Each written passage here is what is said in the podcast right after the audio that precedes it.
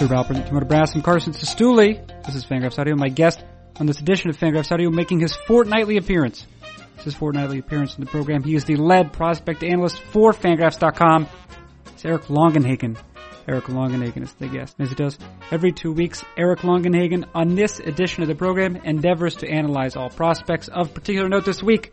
Boston's Michael Kopech, Oakland's Frankie Montas, and other pitchers, other pitchers who are prospects who might be candidates to fill the sort of mid middle innings relief role that Andrew Miller has perfected during this postseason. I ask Longenhagen to consider some traits that might translate well from those prospects to this relief role in the majors. Moving on, Atlanta prospect Travis Demeritte has compelled Longenhagen to consider the possibility of a plus plus defender at second base. And finally, Longenhagen's organizational prospect lists are due out later this week. He discusses some of the defining qualities of those lists, including how and why and wherefore he uses future value. So future value attempts to try to pack everything into one number. And the the reason that the 20 to 80 scale is used is because it can line up nice with wins above replacement. So it's basically, and I think this might oversimplify it a little bit, but it's almost like a mean annual war projection for the player at maturity. Sort of razor sharp analysis and more razor sharp analysis just like it in what's to follow. What's not following right now is a message from the sponsor. If there were a sponsor's message, it would be SeatGeek and SeatGeek.com, but there is not a sponsor's message, so we head directly to a conversation. What is it? It is Fangraphs Audio. Who does it feature? Lead prospect analyst for Fangraphs, Eric Longenhagen. And when does it begin? Right now.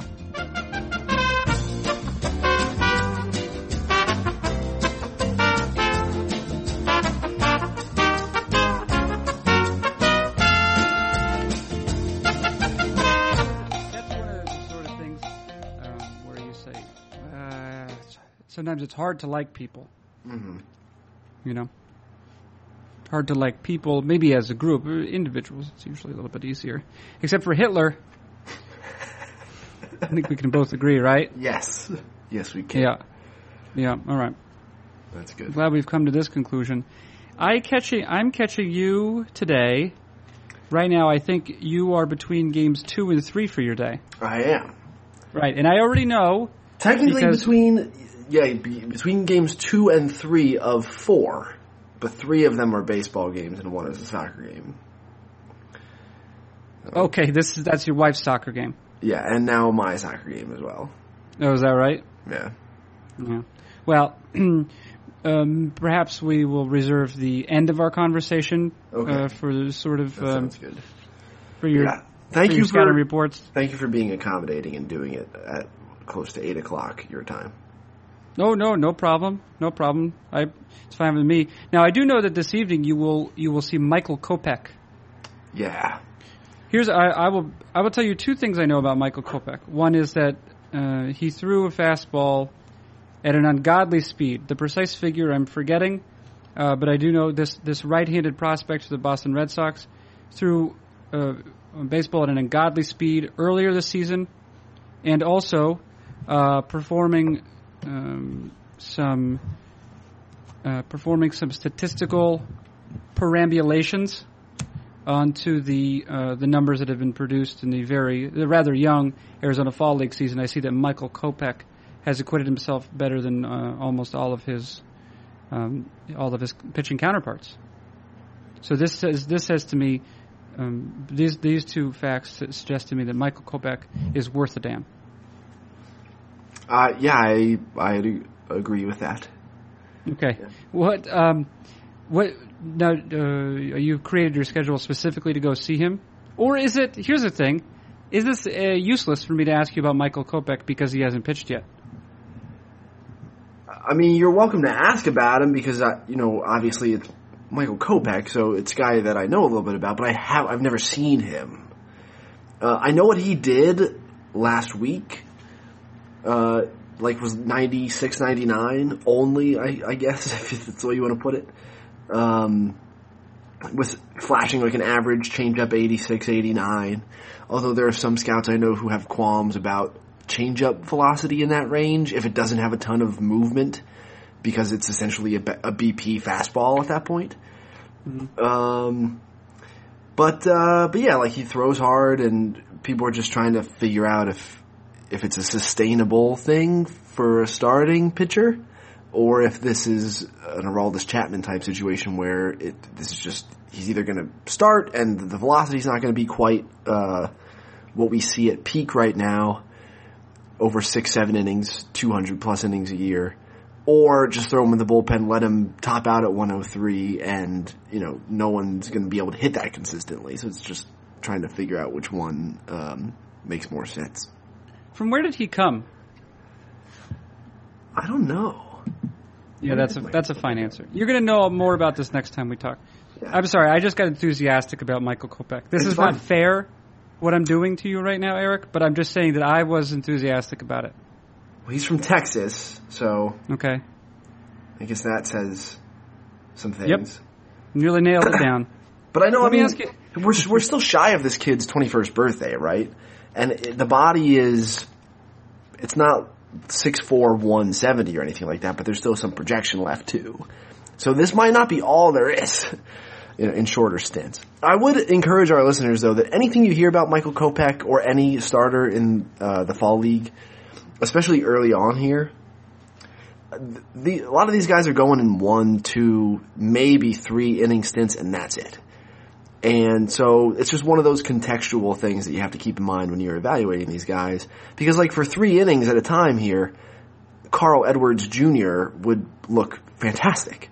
But if you stretched him out to five, six innings in a start in the middle of the year, you'd see 88, 89 late in his starts on his fastball, and it's just not, uh, it's not going to play. So, you know, it's just one of those things. Interesting you mention uh, Carl Edwards, not only because he's currently uh, pitching for one of the three teams uh, that remains in contention for a World Series title, but also because I believe there was, uh, well, I read it some source, but I, I cannot attribute it. I apologize.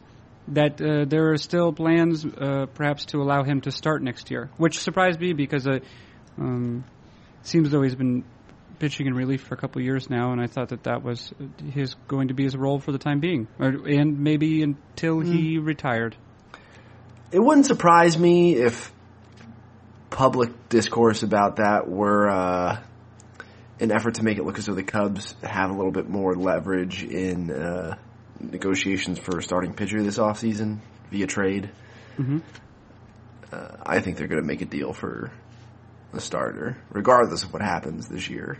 But you know, I I'd understand the impulse to keep trying running a guy with this kind of arm out there, try to extract what you can from him, especially if we're if league wide we start moving toward. I think do you, do you get the vibe the vibe that strategically baseball's changing at a very rapid pace now? Or do you think that the Andrew Miller thing and uh, the power spike we saw from this year are are blips rather than the start of of trend, something more concrete that's going to be pervasive throughout the entire league? Well, with regard to the power, allow me, a moron, to hold forth. Um, I would say that uh, it, you know, to some degree, it uh, is a product of um, like uh, active m- mechanical changes by players, and um, so I don't think that it was necessarily and and perhaps a a live ball. Um, So there are a couple of factors I think that they would need to be addressed externally, right? Uh, now you can't you can't demand that players stop uh, attempting to hit home runs. So I would imagine that the ball, perhaps, because I think the ball remains within the acceptable range of uh, of bounciness. I, I feel terrible saying that word. No, it's There must okay. be- no, there must be some word that means Probably. bounciness. Anyway, anyway, the point is that um, I think that that uh, that it would have to be addressed. Maybe the range, the the upper the upper end, because. Uh, but but also, uh, so far as strikeouts are concerned, of course, we're at an all-time high there. I do not necessarily think, and Carl, um, well, not Carl Edwards at all. Craig Craig Edwards, who writes for Fangraphs, uh, wrote wrote today for the site. We were talking on Friday.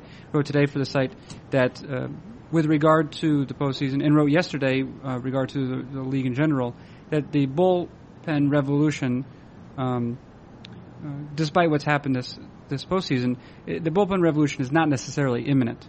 Uh, Dave Cameron mentioned recently on the program that it's necessary. It's necessary during the regular season for mm-hmm. Um, what's not necessarily necessarily. It benefits both co- both managers and players and the teams as a whole to have roles because that uh, if, if, for no other reason um, you know, beyond the sort of uh, psychological factors, it allows it allows uh, the workloads for these players to be managed. Mm-hmm. Um, you know, predictably, somewhat, right? I think like if you prorated Andrew Miller's usage uh, during the their season so far, he'd pitch like 260 innings or something. Uh, that seems unlikely to continue. Yeah.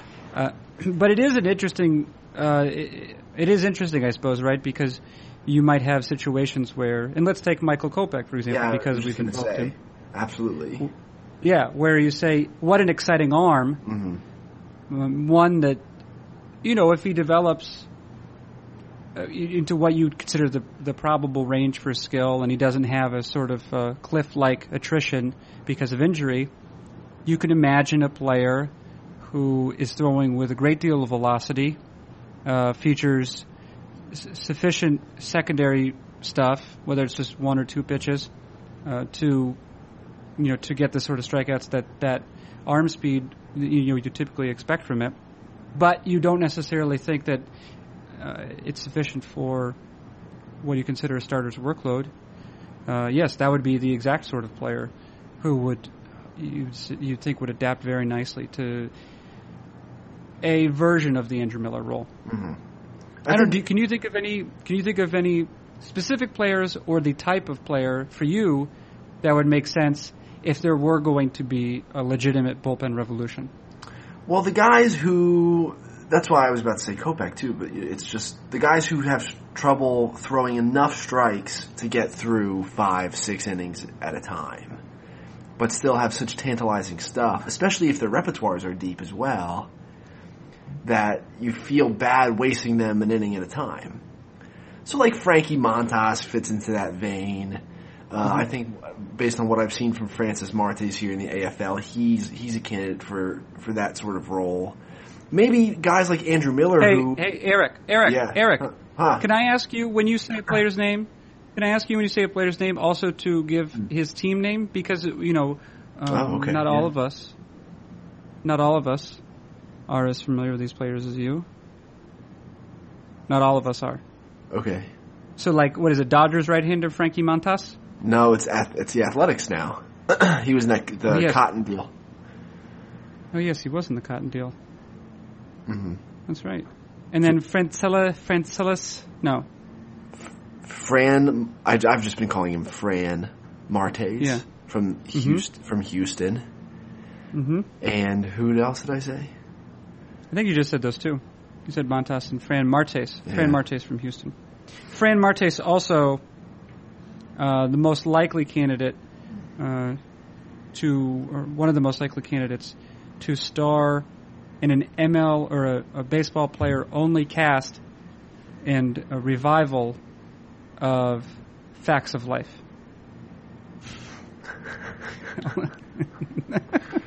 Fran was a character. Did you ever sure. see Facts uh, of Life?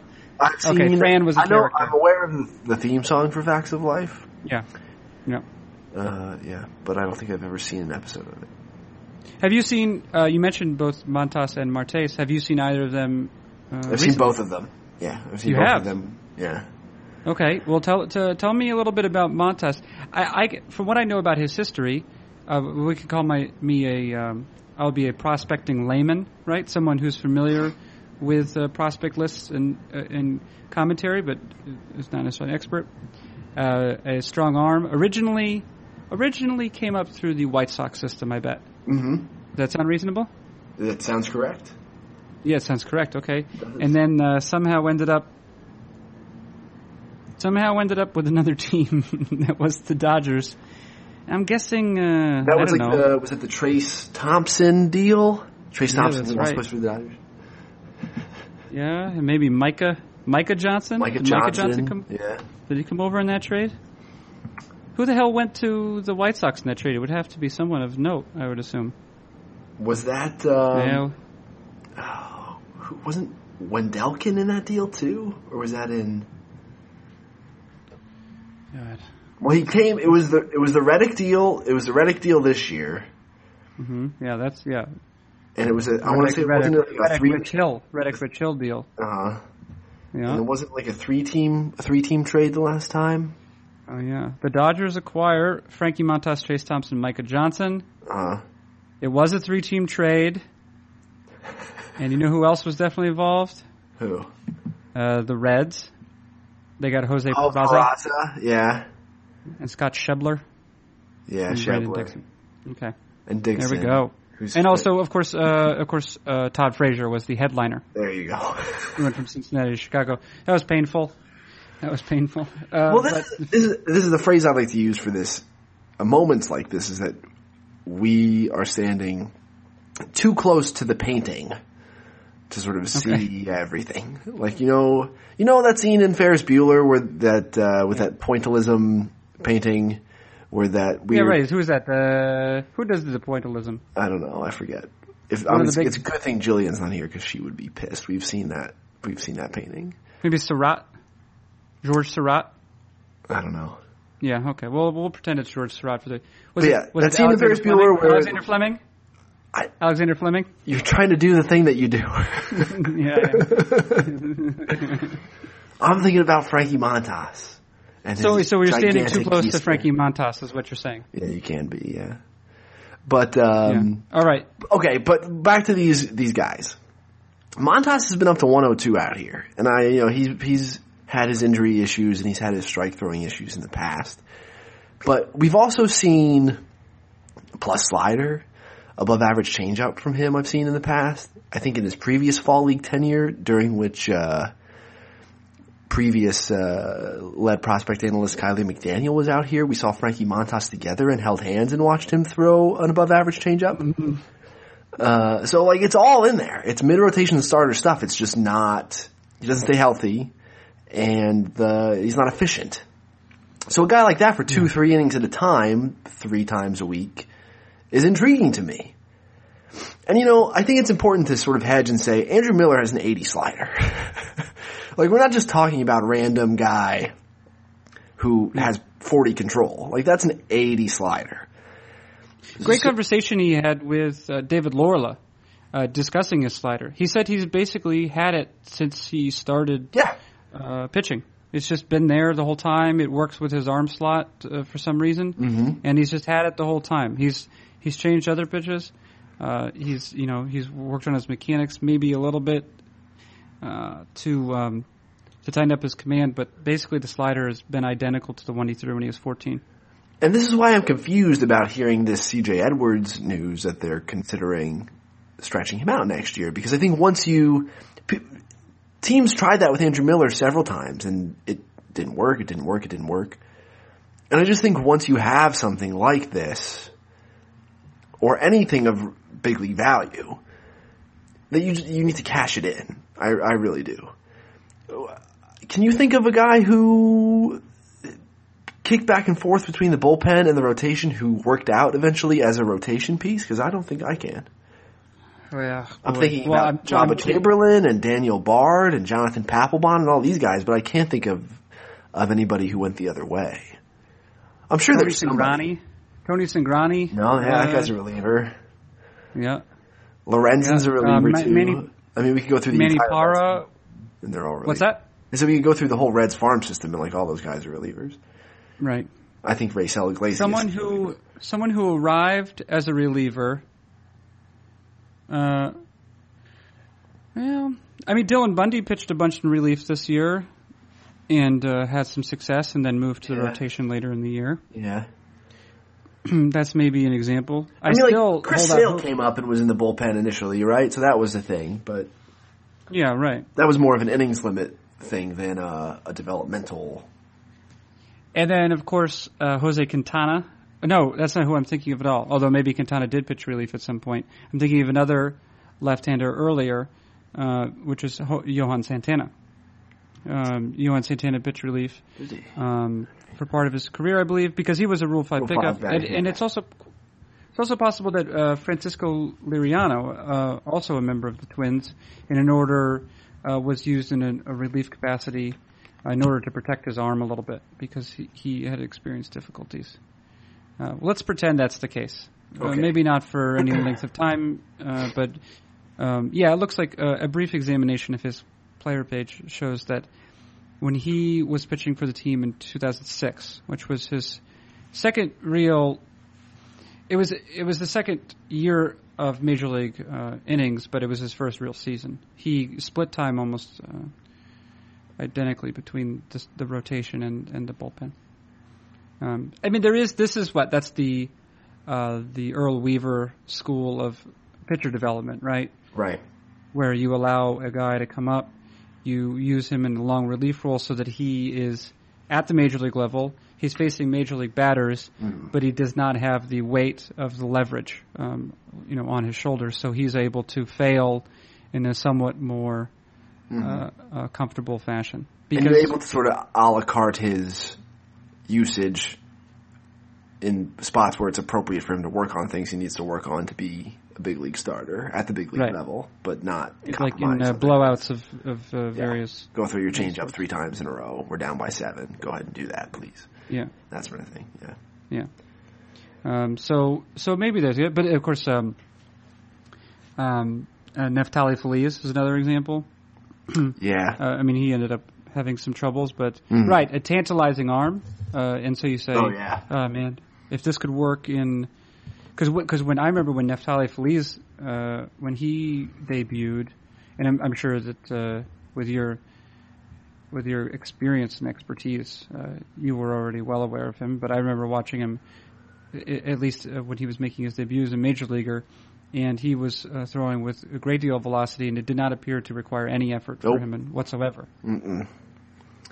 Um, Yeah, there are very few an- guys. I wonder how many.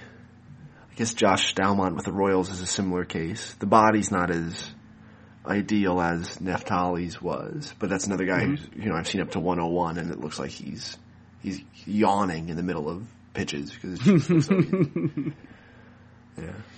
Yeah. the um, yeah, well, the list of guys because I think did Kopech. Did, uh, am I incorrect when I say that he hit 106? I I think that's. I don't know. I'm not even sure if that's physically possible from uh, like just off of a mound. I think the report was 104, Okay, maybe 105. Um, okay. it's it wasn't a thing I checked I, on. I don't like the way you belittle me. no, no, no, no, no. I don't like the way you belittle. I me. don't. No, you, you you take my opinions and you, you stomp on them. It hurt, hurts. I didn't. Um, I didn't check on when uh was it I think it was BA that reported that. Fast is fast. Like it's an 80 grade fastball. Anything over 102 I'm like okay I don't care. Like I think there are diminishing returns at some point. Uh, unless you can throw the baseball at the speed of light I think 103 and 104 are basically the same thing. So I don't doubt that he throws incredibly hard and that's all I care about. Uh, now, I've uh, th- a lot of this conversation is coming out of um, my question to you, my un- um, my unfair question to you regarding Michael Kopech, right-handed for Boston. I'd like to ask you about a player that I know you have seen, okay uh, perhaps have seen twice. He's a former UCLA right-hander, oh yeah uh, current Yankees right-handed prospect, James Kaprielian. I believe I'm saying correctly. James Kaprielian yes a uh, a nice um, uh, a nice name from the from the from I, what is that country called with the A? It's not. He's not Amish. He's not Amish. no it's the one. It's one of the ones over there. I have. There's a lot of them in Waltham, Mass. Of uh, people from this particular country. Anyway, um, James Kaprielian was well. So he's an interesting case, right? Because uh, he was uh, he was pretty good at UCLA. I think he was a Friday starter, meaning he was the UCLA's top starter. mm-hmm And uh, Armenia is the country, by the way. I've just it's just occurred to me Armenia. Armenia. I would assume James Kaprielian is of Armenian blood, which is great. Great. Anyway, I love the Armenians. That's not what I mean. I'm sorry. It's not what I. I know that's exactly what it sounds. Yeah. Anyway, uh, Bigly. the uh, Kaprielian, and then he had some injury, right? Is that right? It was a flexor tendon strain, Okay. and he missed all. But I think he had like something like a dozen starts this year, and then missed the rest of the year with a flexor tendon It- strain. And now you've seen Cap- uh, Kaprielian, I think, a couple times now, right? Yeah, yeah. I saw him. I saw him in college, and then I saw him his first start of fall league, and then I saw his second start of fall league earlier this week. So what was he? Uh, what was he as a pitcher in college? That because this interests me. Uh, this interests me when you see a guy at college, especially a guy with success um, or or physical promise, uh, and then to see what that becomes. Because of course, scouts and organizations are making decisions based off of not only what a guy. A guy's profile, his college profile, but also what they assume that that will become when he's a professional. So, what was Kaprielian in college? Uh, it, it wasn't as hard as he was throwing as a pro. Uh, I want to say I had him a lot of 92, 94, and was very slider heavy in college. Even though when he would throw his changeup, it was, in my opinion, uh, his superior secondary offering. Uh, it's kind of a weird slider still, and it was in college too. It's shorter, it's harder, and it's it's hard if you're not really down level with the plate. It's hard to see its depth. It's not like a really obvious, uh, like Brad Lidge type of slider with crazy vertical movement or anything like that.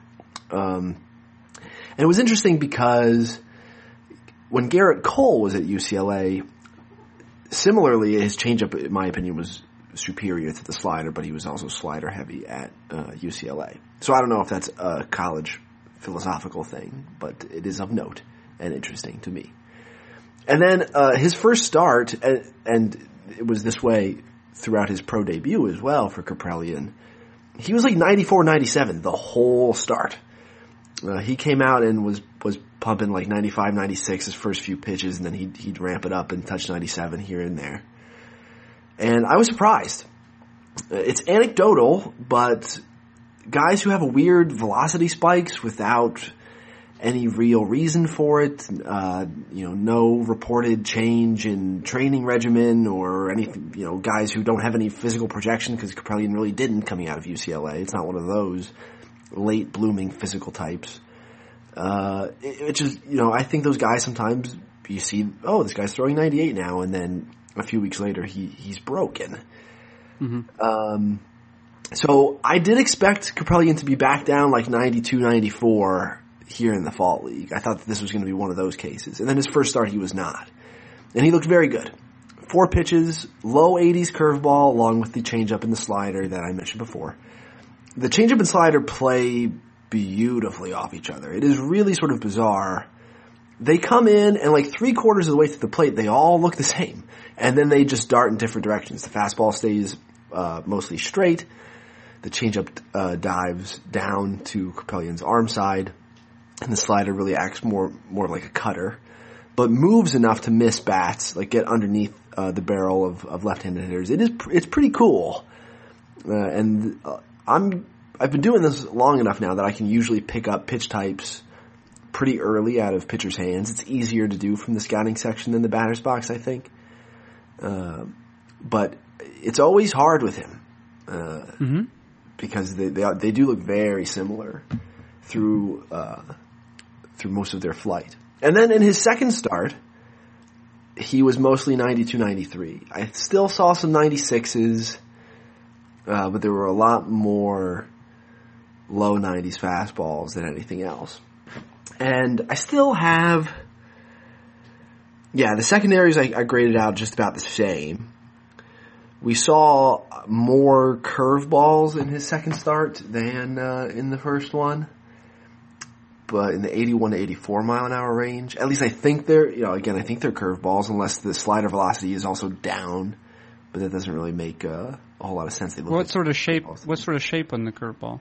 uh, it's a little more. There's a little more depth to it.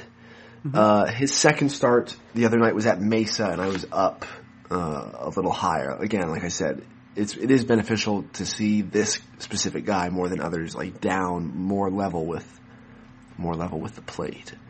Um, so, but yeah, I don't know if uh, I, I don't think I'm concerned because this is sort of what I was expecting anyway. But like, I'm going to go see his next start and see where it's at because it is, you know, this is a guy who come who's coming off an elbow injury and made his first start back from that, and uh, I don't think it's prudent to look at that initial start and draw any uh, concrete conclusions.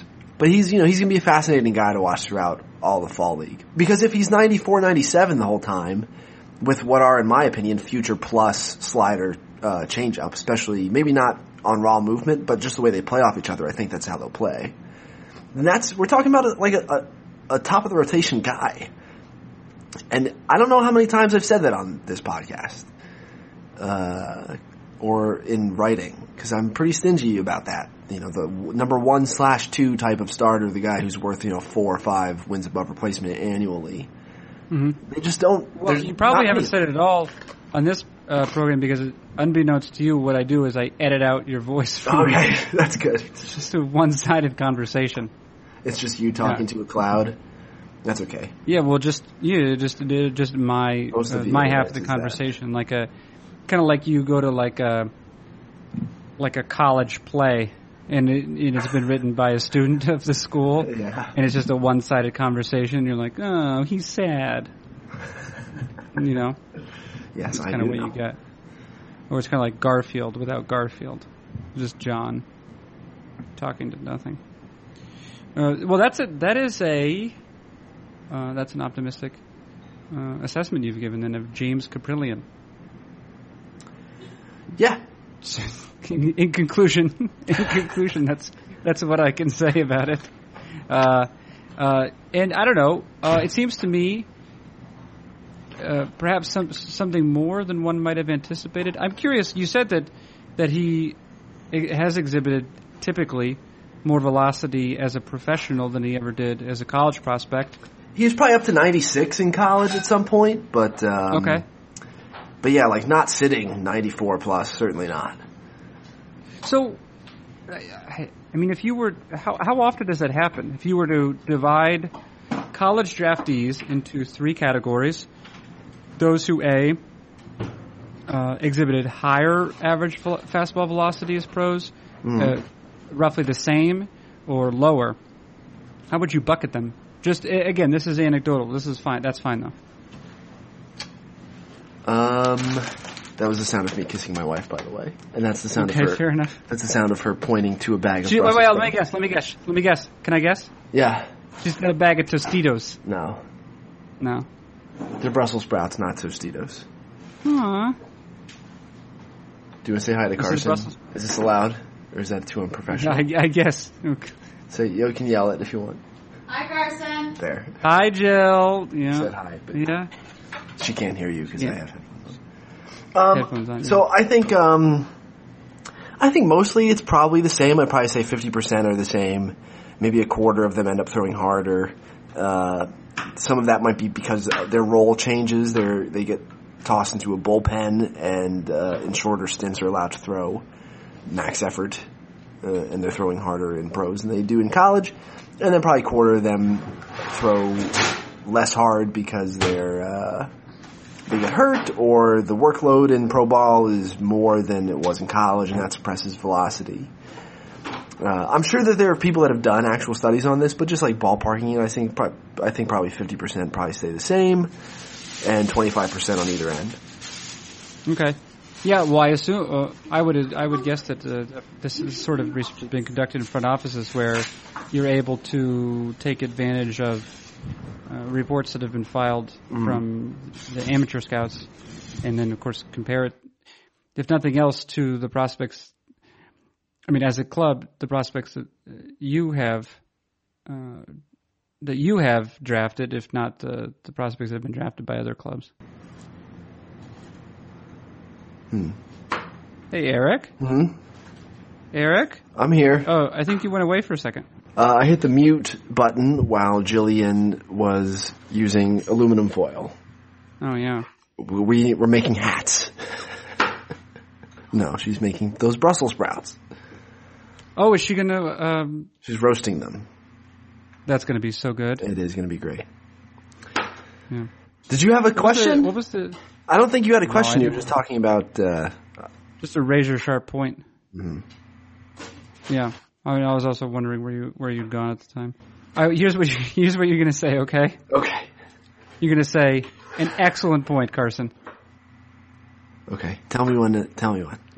Yeah, go go. Yeah. I don't agree with that at all. okay, fair enough. Whatever. Doesn't matter. It doesn't Hey, let me ask you a thing. We, as I as we uh, discussed briefly Yeah. 30 minutes ago, you've already seen uh, two games today. Yeah. Uh, would you? Well, let's start in game number one. Uh, bring us bring us to it. Paint a paint a portrait with your words. Okay. Uh, so today was the last day of fall instructional league, which is a very, very sad day for those of us who enjoy that.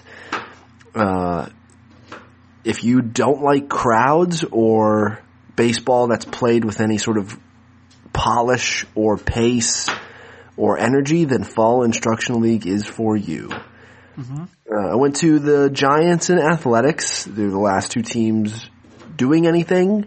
Uh, and uh, saw Melvin Adon for the Giants, who's a, a young right-handed pitcher who I've seen up to 100 in the past. He was up to 99 today, but was just horrendously wild. He walked four guys over two innings and hit a another guy.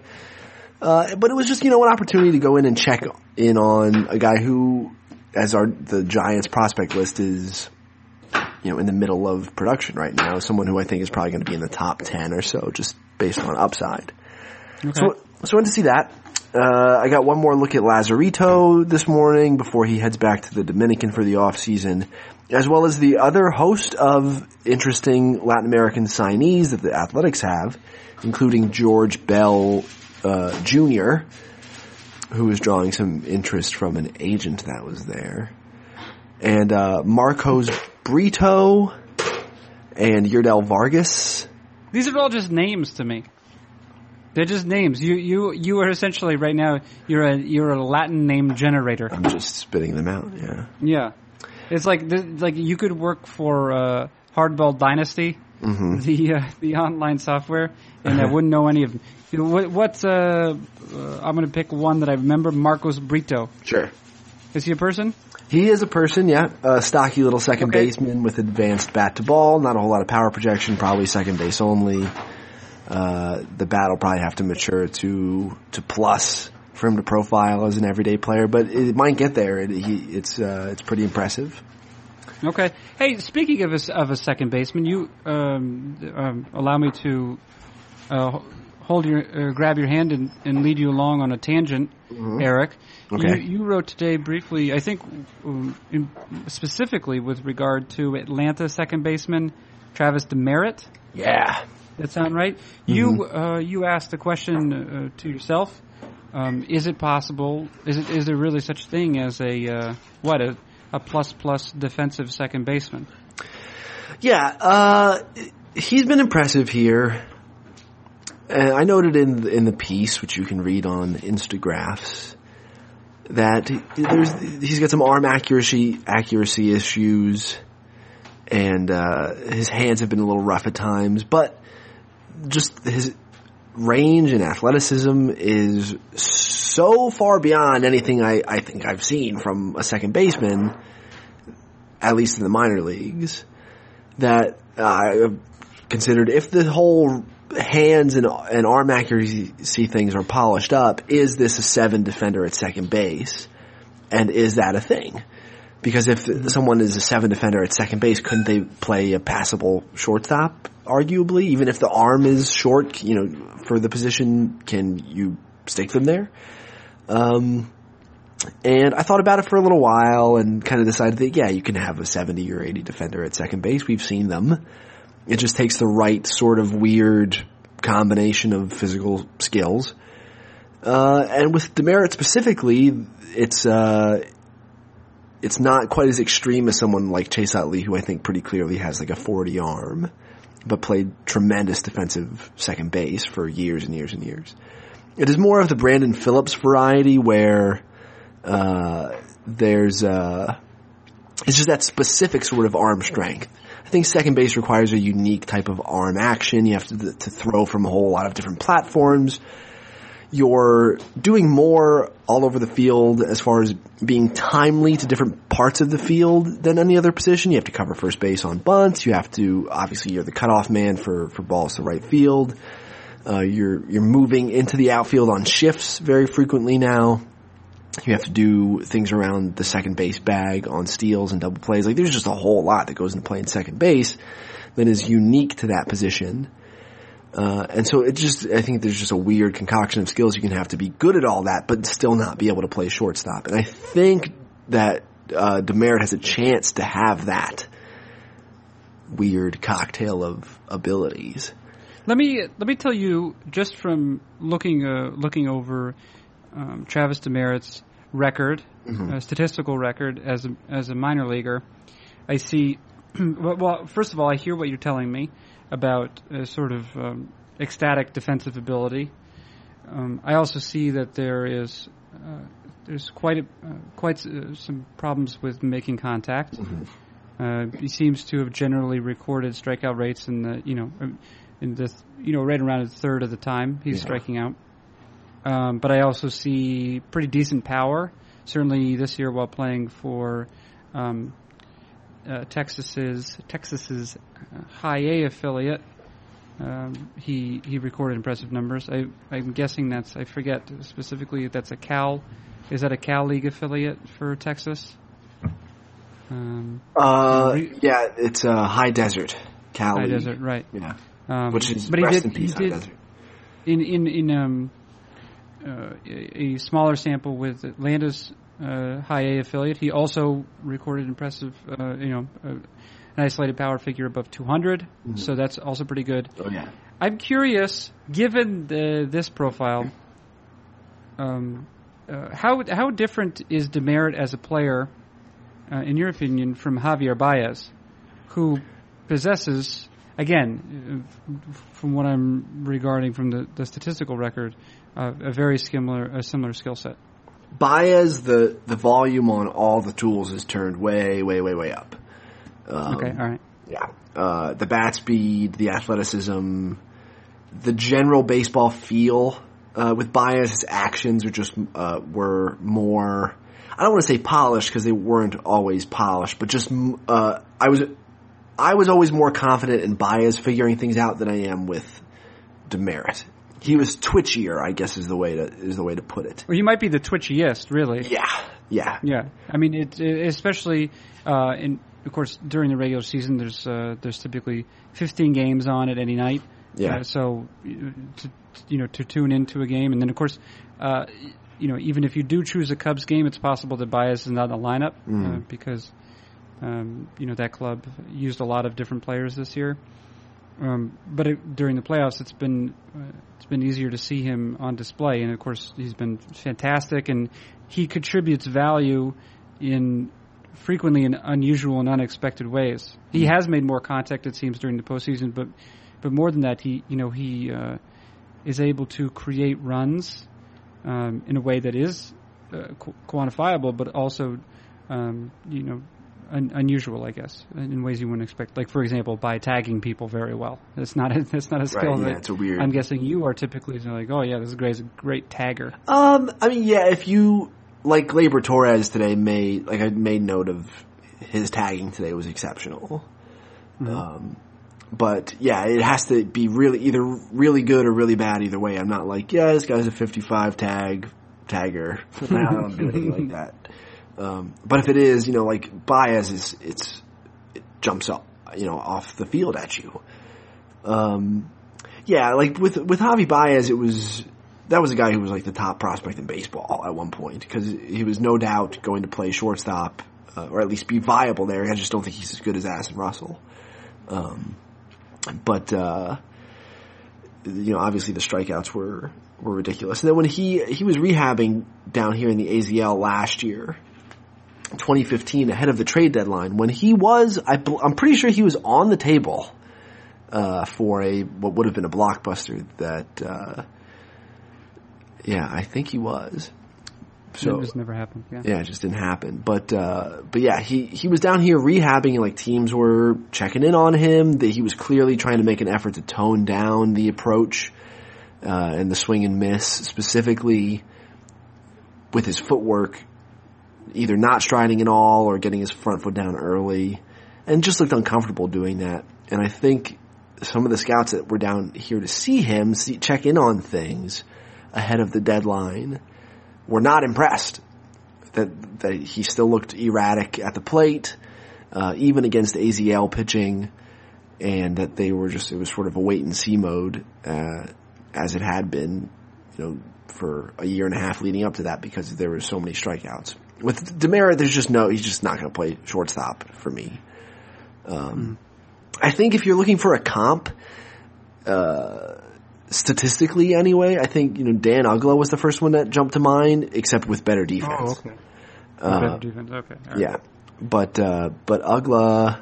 Uggla probably more power, Demeritte better defense, which I guess invalidates the comp. But it is just sort of that type of offensive profile for a second baseman, yeah, where there's big power and a ton of strikeouts. it's interesting about Javier Baez uh, showing a slightly different version of himself. He, I mean, as I as I mentioned, he is uh, making more contact during mm. the postseason. Small sample, but uh, of course strikeouts tend to um, become strikeout rate tends to, to become a little bit more meaningful in smaller samples. Um, but yeah, he is just uh, he is just such an electric athlete. Mm-hmm. I, I, did was there any sense when he was a prospect? Uh, for me, the signature play of his postseason has been the soft line drive that he elected not to catch in the air uh, instead fielded and then turned with Addison Russell, a rather unusual double play. Was there any sense that, that he also had this kind of, in addition to the physical motor, that he might have a sort of uh, intellectual motor, uh, or you know at least uh, in, in you know so far as baseball IQ is concerned? Mm-hmm. Yeah, actually, when he was in the when Baez went down to Winter League to play some outfield and uh, start to flex his utility, super utility muscles off of shortstop.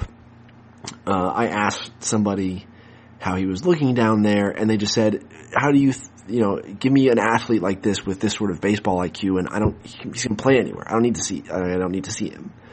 So yeah, at this point, I wasn't uh, as a prospect prior to that was not all that aware of that sort of thing. That was the first that anyone mentioned to me uh, that that was also in his uh, his utility belt. Yeah, well, he just has the he just gives the sense of being entirely engaged in in the, the play. You know what I, I mean? Know. Yeah. And so was and Willson, I know that Willson Contreras has gotten like that too, and that he wasn't always. Uh, that light okay, switch yeah.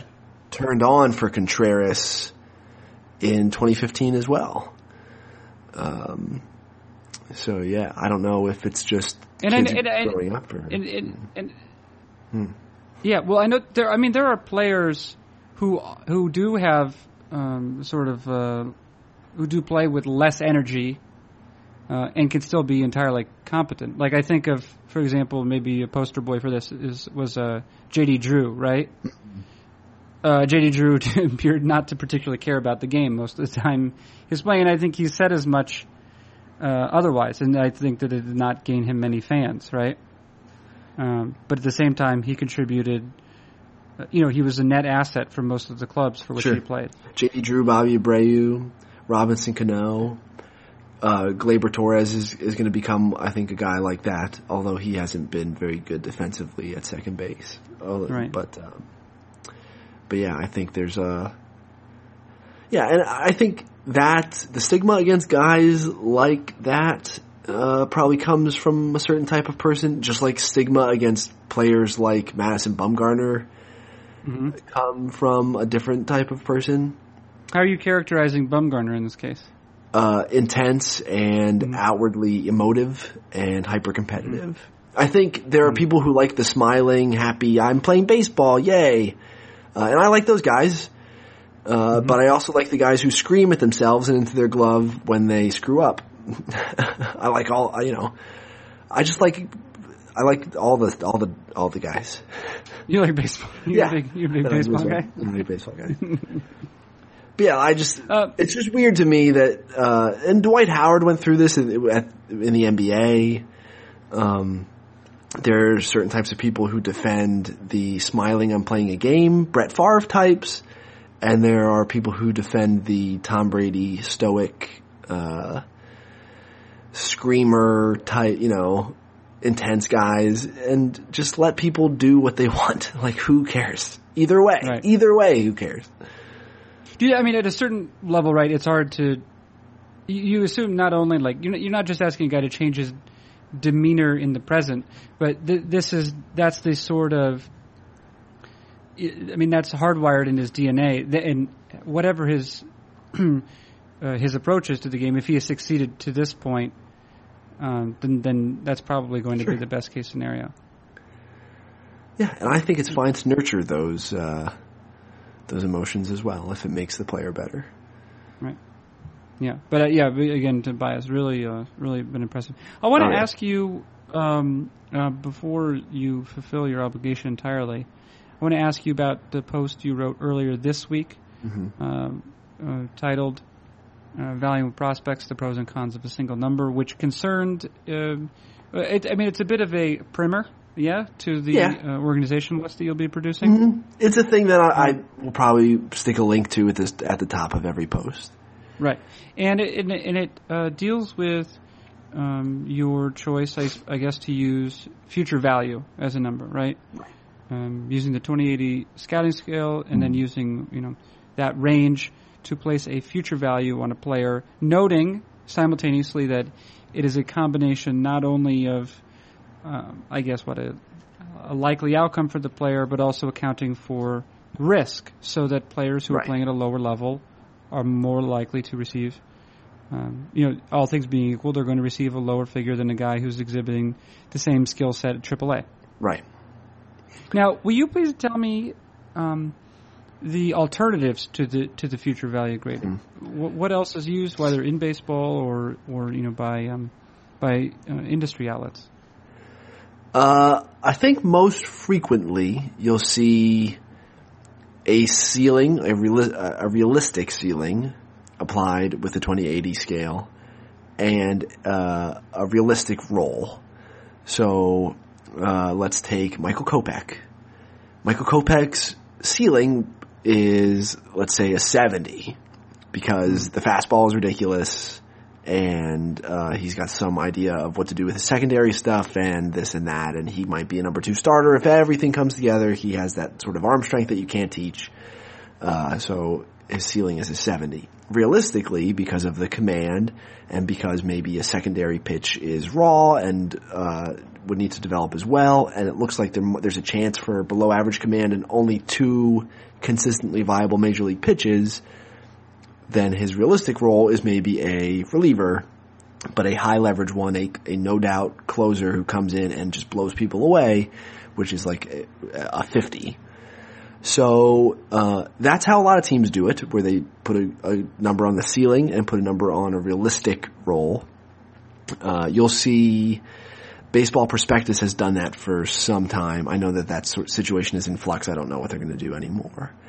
Baseball America puts a number on the player's ceiling and then uses an adjective to describe risk. So uh, a high schooler who was just drafted who might be an above average regular is a 55 extreme to describe the risk or a 55 high. Whereas the uh, strike throwing pitchability lefty at AAA who sits 90-92 with an average curveball, changeup, and slider is a 45 safe or a 45 low or something like that that, you know expresses how close to the majors they are and how close they are at actualizing their tools. Future value attempts to uh, compare apples to oranges in this way, I think, uh, and I think it, it succeeds at it, although it is flawed, and we'll talk about that in a second as well. By sort of combining all of those aspects into one number, and that number just happens to use the 20 to 80 scale. Uh, I've had scouts talk to me about their issues with that specific aspect of future value that it does use the 20 to 80 scale as opposed to just like an A plus or, uh, you know, five stopwatches or whatever the hell you want to use.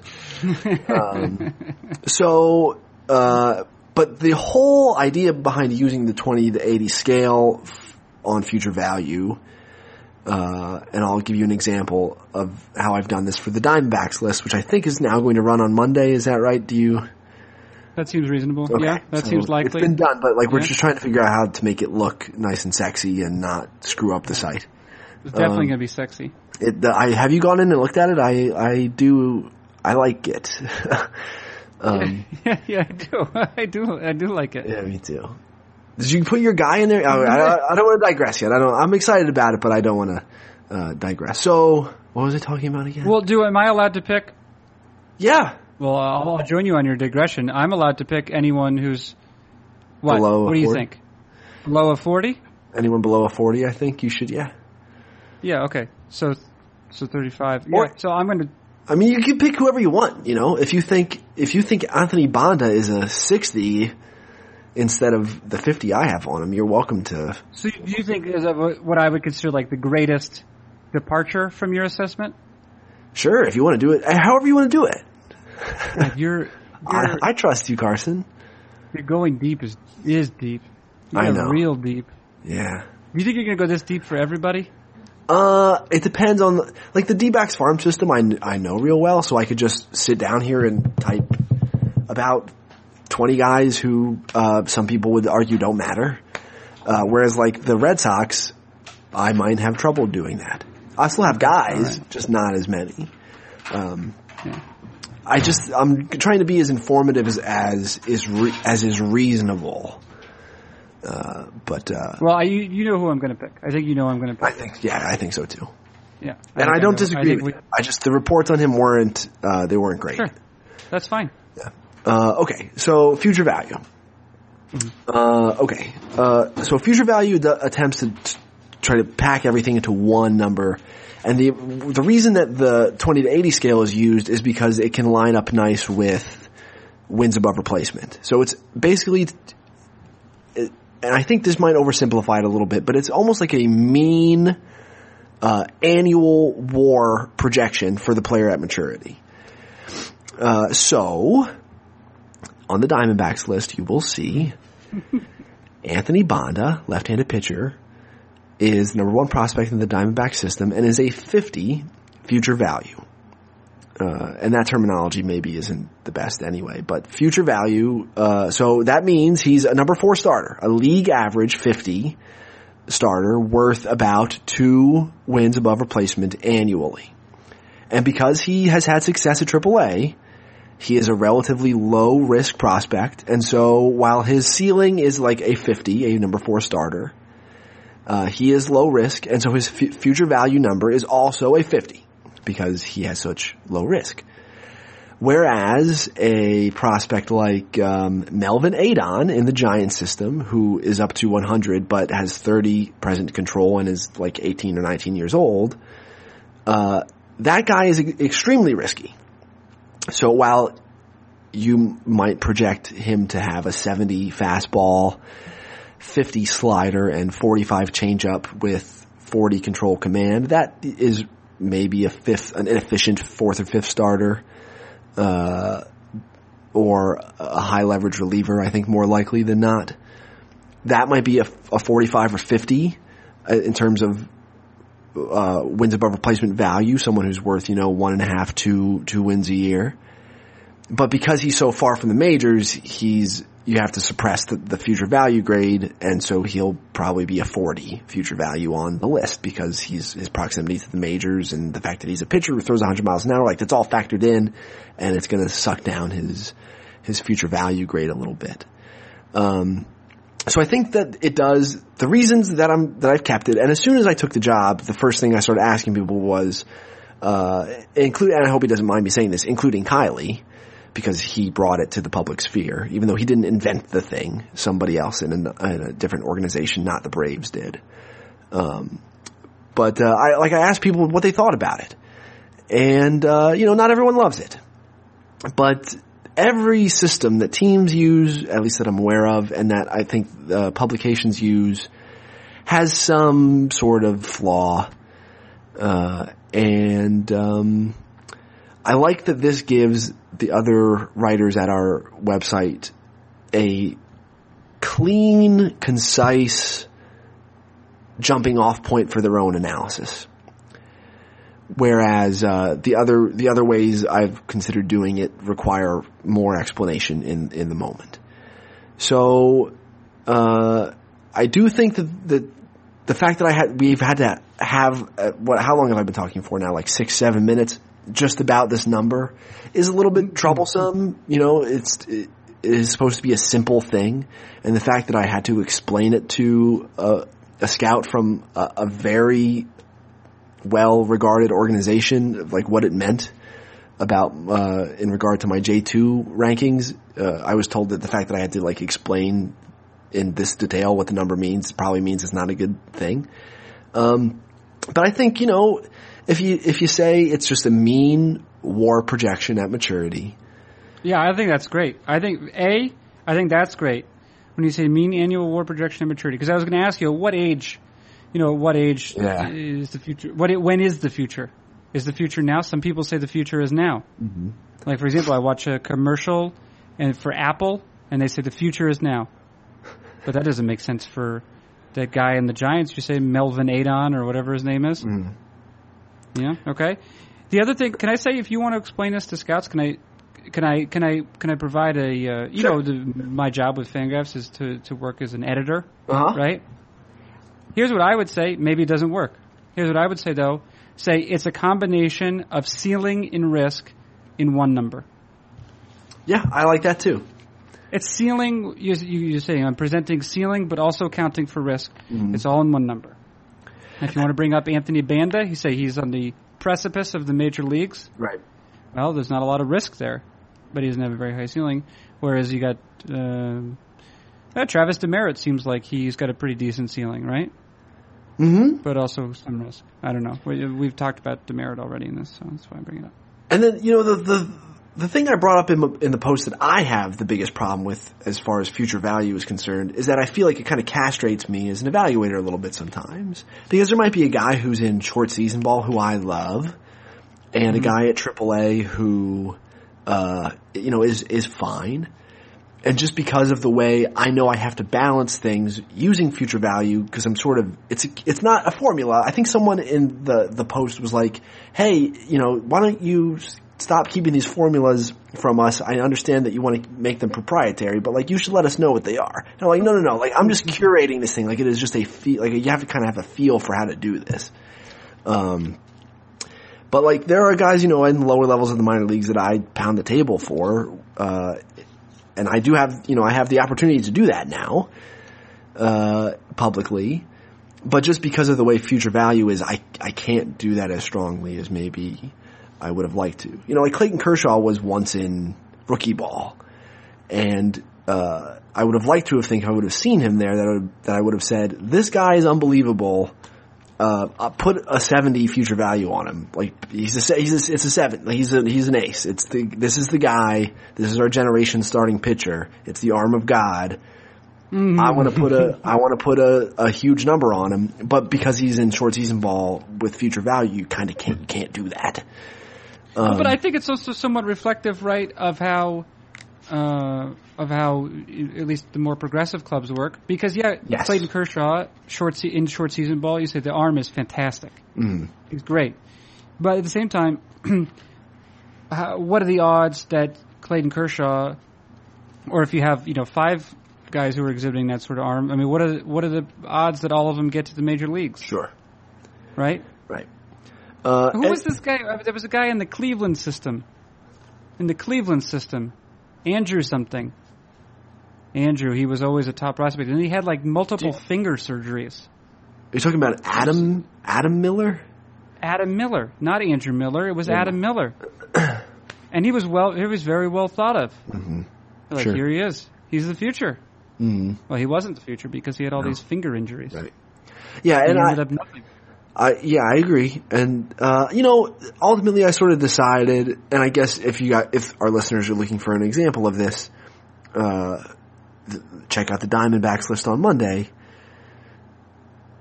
Jazz Chisholm was the guy in the in the D-back system that I most wanted to do to do this with. Uh, I'd gotten some reports that that were like, yeah, we think he's a utility guy.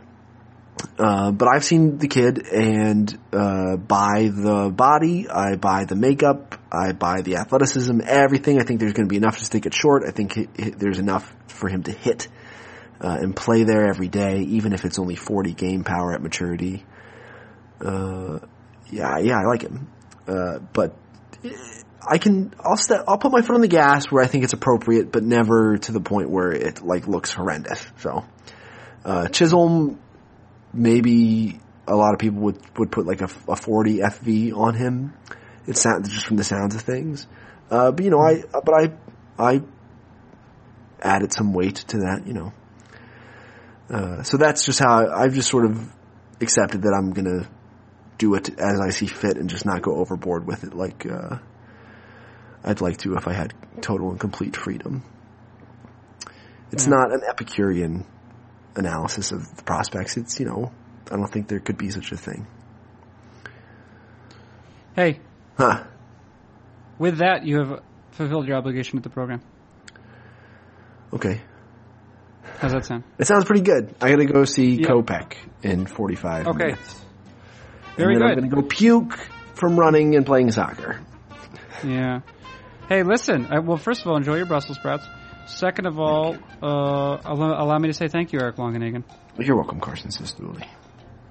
That has been Eric Longenhagen, the lead prospect analyst for Fangraphs.com. I'm Carson Cistulli. This has been Fangraphs Audio. Did you say it? I did. I did, did say it. I, I whispered. This has been Fangraphs Audio.